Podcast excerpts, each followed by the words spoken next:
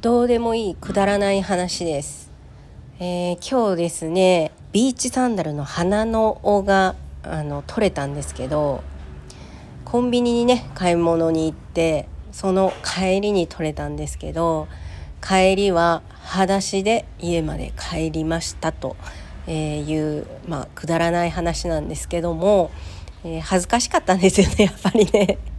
裸足でね、あの帰るで片足はまあ履いてたんですよね。で一つ鼻の緒が取れたんでビーチサンダルのね。で一つ手に持って、えーまあ、5分ぐらいの場所なんですけど歩いて帰りました。でこれ結構ねインドネシアあるあるなんですけど、まあ、ビーチサンダルのクオリティがかなり低いのでしょっちゅう取れるんですよ。うん、でそれがね、まあ、どのタイミングで取れるかっていう話なんですけども今日はまあ地元のねあのコンビニの帰り道で取れたということで、えーまあ、村だったらね裸足で歩いてる人も多いんでいいんですけどちょっと街なんでね恥ずかしかったです。どうでもいい話。